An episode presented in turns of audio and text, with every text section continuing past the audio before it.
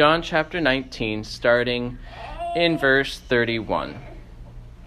This is right after Jesus said, It is finished, and gave up his spirit and died on the cross. This is what happened next.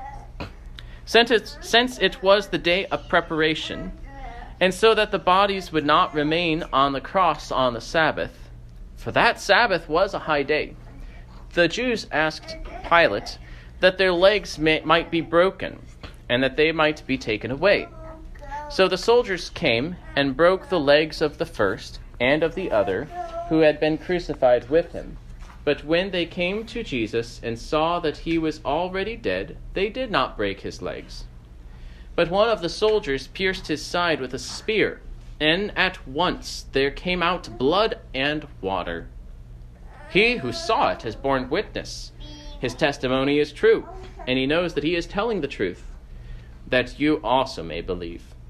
For these things took place, that the scripture might be fulfilled. Not one of his bones will be broken. And again, another scripture says, They will look on him whom they have pierced. After these things, Joseph of Arimathea, who was a disciple of Jesus, but secretly, for fear of the Jews, asked Pilate that he might take away the body of Jesus, and Pilate gave him permission. So he came and took away his body. Nicodemus also, who earlier had come to Jesus by night, came bringing a mixture of myrrh and aloes, about seventy five pounds in weight. So they took the body of Jesus and bound it in linen cloths with the spices, as is the burial custom of the Jews. Now in the place where he was crucified there was a garden and in the garden a new tomb in which no one had yet been laid. So, become, so because of the Jewish day of preparation, since the tomb was close at hand, they laid Jesus there. This is the word of the Lord. Amen. Let us pray for God's blessing upon his word. O Lord, our God, we give thanks to you for the good news concerning your Son, Jesus Christ, our Savior. We pray that you would uh, bring these words and this message to our hearts that we might reflect upon these things and be so moved by them to faith and to uh, love for our Savior. Uh, we pray that you would work in this way to all who hear, that you would guide the preaching of the word. We pray this in Jesus' name. Amen. Now, the Apostle John, who's writing this, um, we know he was there because Jesus spoke to him from the cross. Um, Behold your mother, as he committed the care of his mother Mary to John. John also recounts something that he saw. And at first, it might seem um, perhaps not quite as significant as John makes it out to be, but John sees significance, importance, meaning in what happened to Jesus after he died. He goes out of his way to say, He who saw it has borne witness. His testimony is true, and he knows that he is telling the truth, so that you may believe. This was a, a sign. This was significant. That when Jesus died, after he died, his bones were not broken, and then he was pierced, and out of his side came blood and water. And then he was taken off the cross and buried. So what's what's the meaning of this? Why are these things important? Well, we can at least say that it means that Jesus truly died, that his death is the source of salvation, and that his death calls for repentance and faith. So, first of all, Jesus truly died. The Jews came to Pilate and asked for the body of really all three because of something that was written in the law. In Deuteronomy chapter 21, 22 through 23, God had told the people of Israel this And if a man has committed a crime punishable by death, and he is put to death, and you hang him on a tree, his body shall not remain all night on the tree, but you shall bury him the same day. For a hanged man is cursed by God. You shall not defile your land that the Lord your God is giving you for an inheritance. Now, this is one text that's important because it speaks of how this type of death was, was an especially cursed type of death, that Jesus um, especially was bearing our curse for us, that he died a cursed death because our sins were imputed to him. But this is also why the Jews were wanting to take their bodies down, so that they could bury them the same day and to not uh, have them stay on the cross all night long. Usually the Romans would just leave them there and, and leave them there for, as a warning to others. Um, but either they didn't do that among the Jews or they didn't do that at the request of the Jews, and especially at a big feast like this. This was a high Sabbath because it was the Sabbath during the Passover uh, they're granted this request. Uh, perhaps this was more hypocrisy, where they're following the letter of the law while they're totally butchering it in other ways. Uh, or perhaps we have some of the few godly men that were on the council, like Nicodemus and Joseph, that were keeping these things in mind uh, in, a, in a good way. In any case, they asked for his body, and actually for the other bodies too, that they might be buried. So, because of the Jews' request, providentially, there would be no doubt that Jesus died that day. When Jesus rose from the dead, he rose from the dead. He didn't rise from sleep, he didn't rise from being very badly wounded, he rose from being very dead, uh, completely dead. The soldiers had the duty of making sure that these men were dead before they were taken off. They don't want any criminals getting away, faking their death right? They wanted to make sure these men were dead before they took them off the cross. So, first, they break the legs of the other two criminals. If they broke the legs, the man crucified wouldn't be able to push themselves up anymore to keep breathing, and so they would die. Um, there's probably more to it than that, too. Breaking your legs is, is enough of an injury to begin with. But by doing this, they would ensure that these men would quickly die. It seems that the other two were still living, and that's why their legs had to be broken before they were taken off. But when the soldiers came to Jesus, they found that he had already died. As we already heard recounted, it is finished. And so, because he had already died, they did not break his legs. We'll come to the meaning of that in a little bit, but it does mean at least that he died.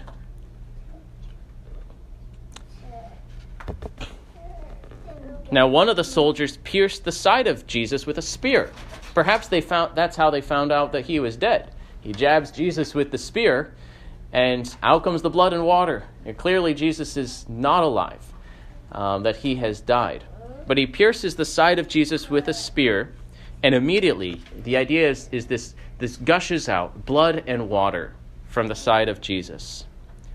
There's more to it than this, but it at least shows that Jesus had a true body and that he was dead.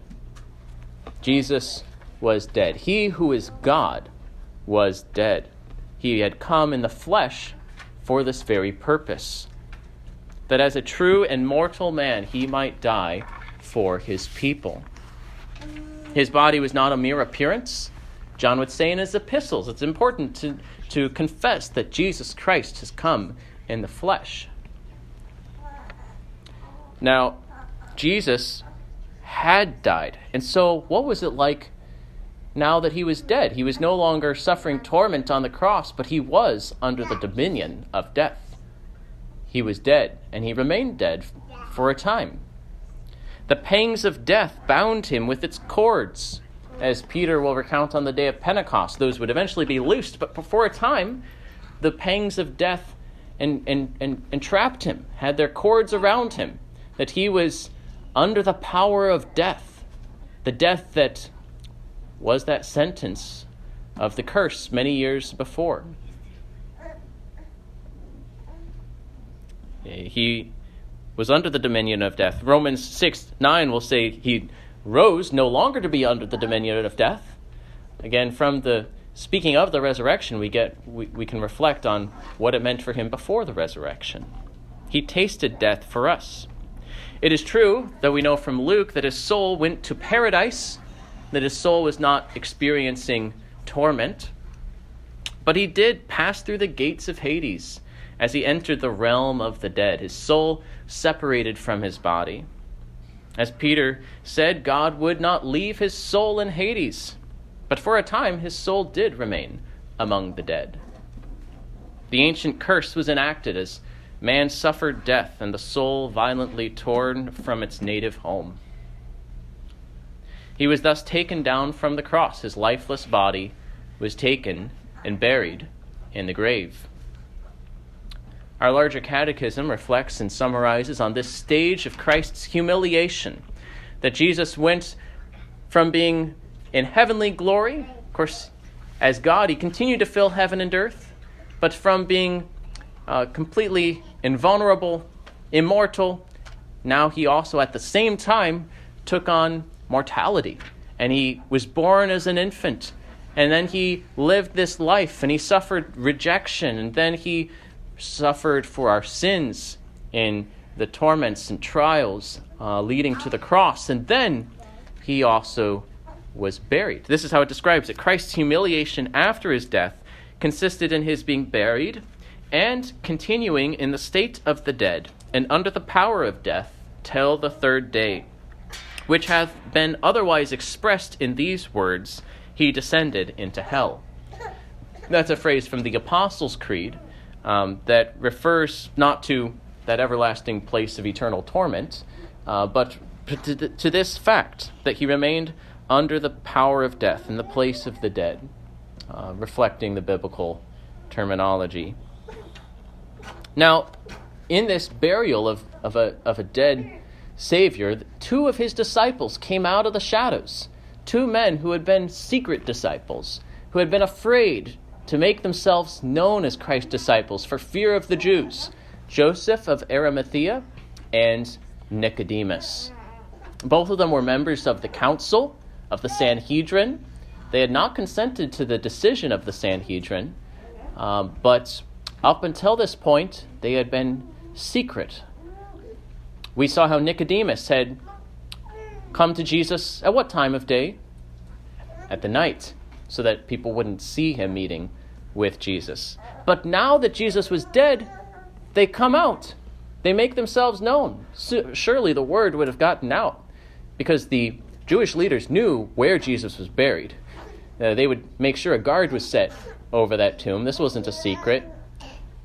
Joseph of Arimathea, Nicodemus, received the body of Jesus. Joseph asked for the body. Nicodemus brings along the 75 pounds of spices of myrrh and aloes uh, for the burial of Jesus. They prepare his body. They don't have much time. They probably have maybe three hours or so before the day ends. And so they bury him in a tomb that Joseph had that was nearby, that was in a garden. And so they bury him in this tomb where no one else had been buried before. He was given a rich man's burial in a new tomb in a garden. Matthew Henry comments on the significance of it being in a garden, which John specifies. And later he'll talk about Jesus being mistaken for the gardener. You know, he was buried in a garden. In the Garden of Eden, death and the grave first received their power. And now, in a garden, they are conquered, disarmed, and triumphed over. In a garden, Jesus began his passion. Think of the Garden of, of Gethsemane. And from a garden he would rise and begin his exaltation. Christ fell to the ground as a corn of wheat, and therefore was sown in a garden among seeds. He had compared his own death to, to dying and, and bearing much fruit.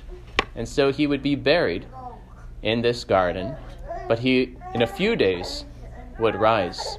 And even as he died, he it begins to bear fruit in the sense that some of his disciples now openly profess him in, in standing by Jesus in the midst of his death. First, then, Jesus truly died. He died and was buried. Secondly, we find that his death is the source of salvation. What came out of his side? blood and water.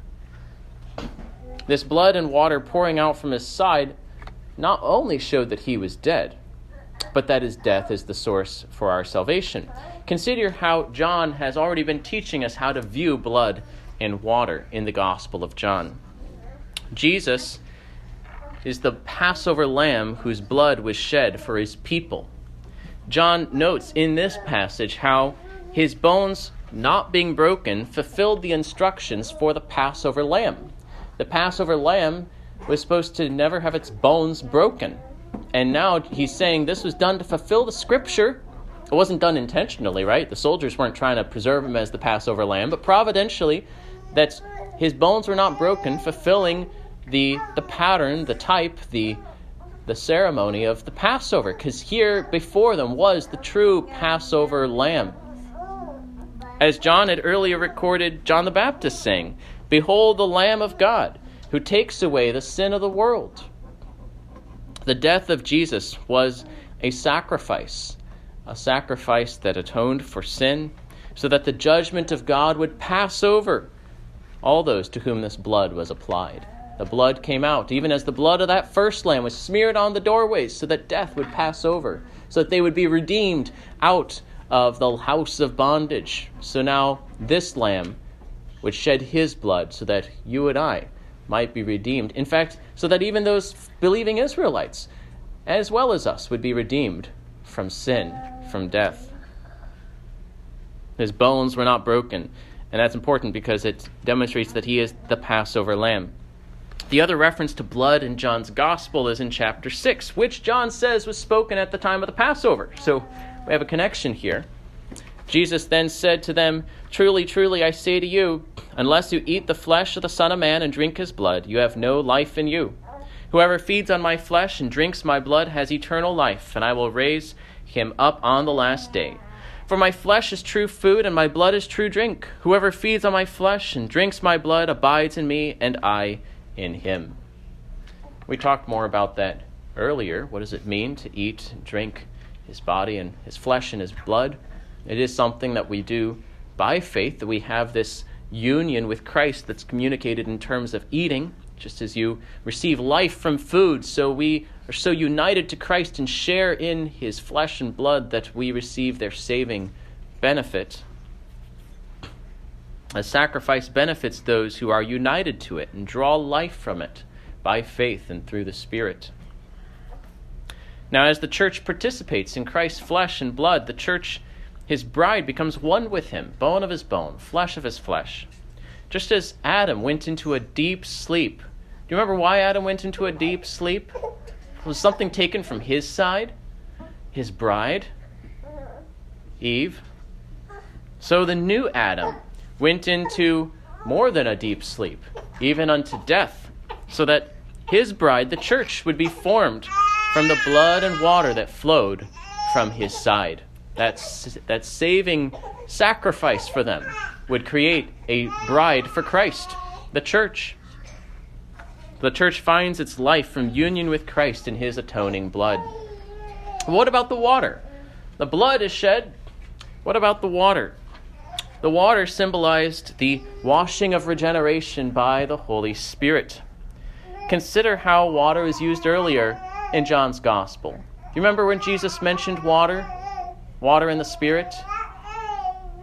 Maybe you're thinking of something that I read earlier in chapter 3 when he talked to Nicodemus. That one has to be born again of the water and the Spirit.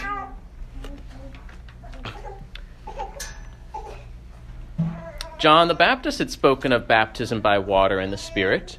And then Jesus had told Nicodemus, Truly, truly, I say to you, unless one is born of water and the Spirit, he cannot enter the kingdom of God. This water pouring out of Jesus' side then represented this cleansing, regenerating power of the Holy Spirit. In fact, he spoke of water again in chapter 7, where Jesus spoke of the living waters of the Spirit that would come from him. He said, If anyone thirsts, let him come to me and drink. Whoever believes in me, as the scripture has said, out of his heart will flow rivers of living water. Now, he said this about the Spirit whom those who believed in him were to receive. For as yet the Spirit had not yet been given, because Jesus was not yet glorified. Well, now Jesus was being lifted up. And what was coming out of him? Water. Out of his heart came rivers of flowing of living water, representing what would happen uh, to us as he gave us his Spirit. From Jesus and his death comes eternal life and cleansing, and this is brought to us by the Spirit. And so, this blood and water is a sign that the death of Jesus is the source of our salvation. Calvin says, by these words, he means that Christ brought the true atonement and the true washing. Calvin goes on to point that the sacraments point us to the same reality in Jesus Christ. He says, I do not object to what Augustine says that our sacraments have flowed from Christ's side. For when baptism and the Lord's Supper lead us to Christ's side, that by faith we may draw from it, as from a fountain, what they represent, then are we truly washed from our pollutions and renewed to a holy life. And then do we truly live before God, redeemed from death and delivered from condemnation.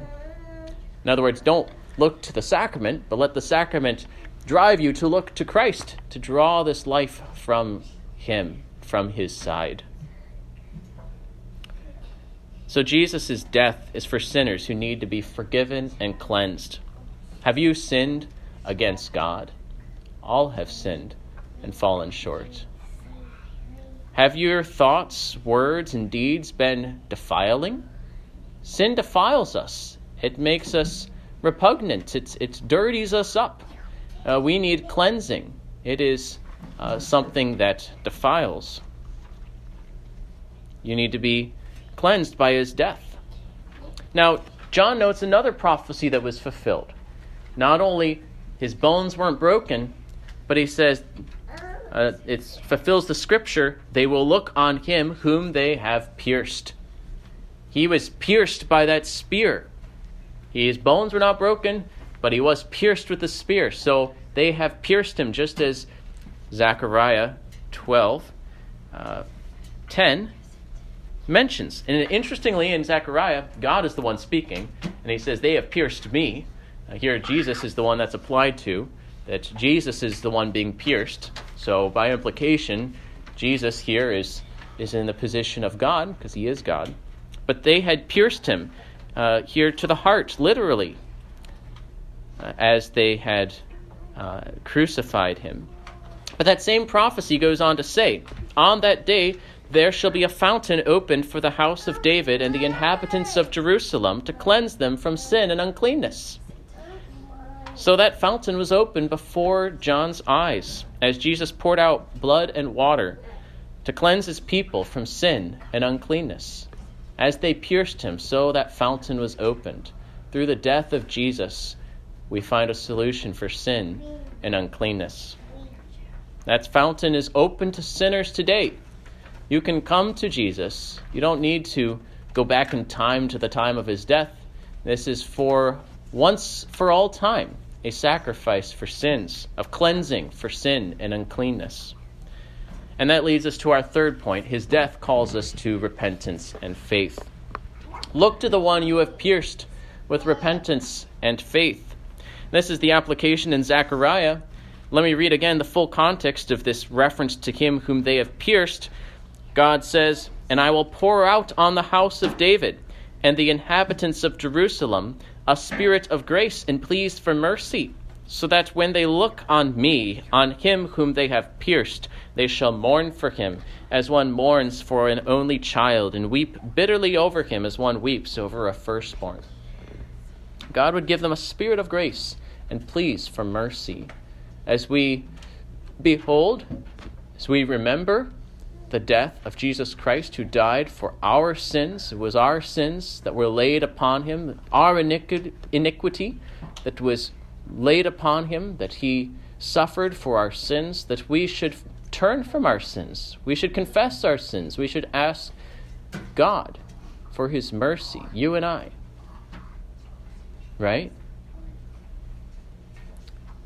We should come to our God sorrowing over our sins, uh, mourning for our sins, but then turning to Jesus as the fountain of grace. And that's the other part, believing in Jesus. Believe in the Lord Jesus. And that's what John says in John 19, verse 35.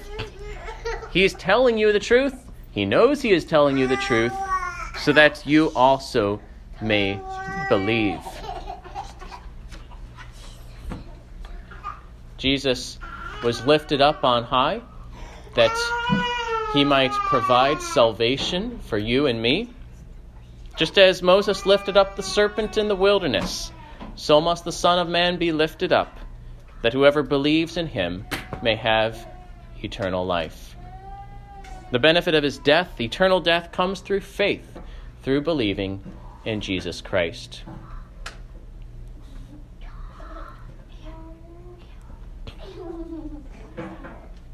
Let us remember then what John saw. Look to Jesus Christ crucified with pleas of mercy and with faith resting upon his atoning death, cleansing from sin and uncleanness. Jesus truly died. His death is the source of salvation, and it calls us unto repentance and to faith. Let us pray. Dear Father, we thank you for your word and for the provision of salvation, of cleansing for us, that we might come to this saving grace, this fountain of, of uh, cleansing from Jesus Christ and his death, which even avails unto us at this day and age. We pray that you would work in us repentance for our sins, that we might uh, view them with grief and hatred, and turning unto you to rejoice and to love you receiving and resting on Christ, that we might embrace him and hold fast to him as the source of our salvation. And so, being cleansed, come to you with joy to worship you and to live before your face. We pray this in Jesus' name. Amen.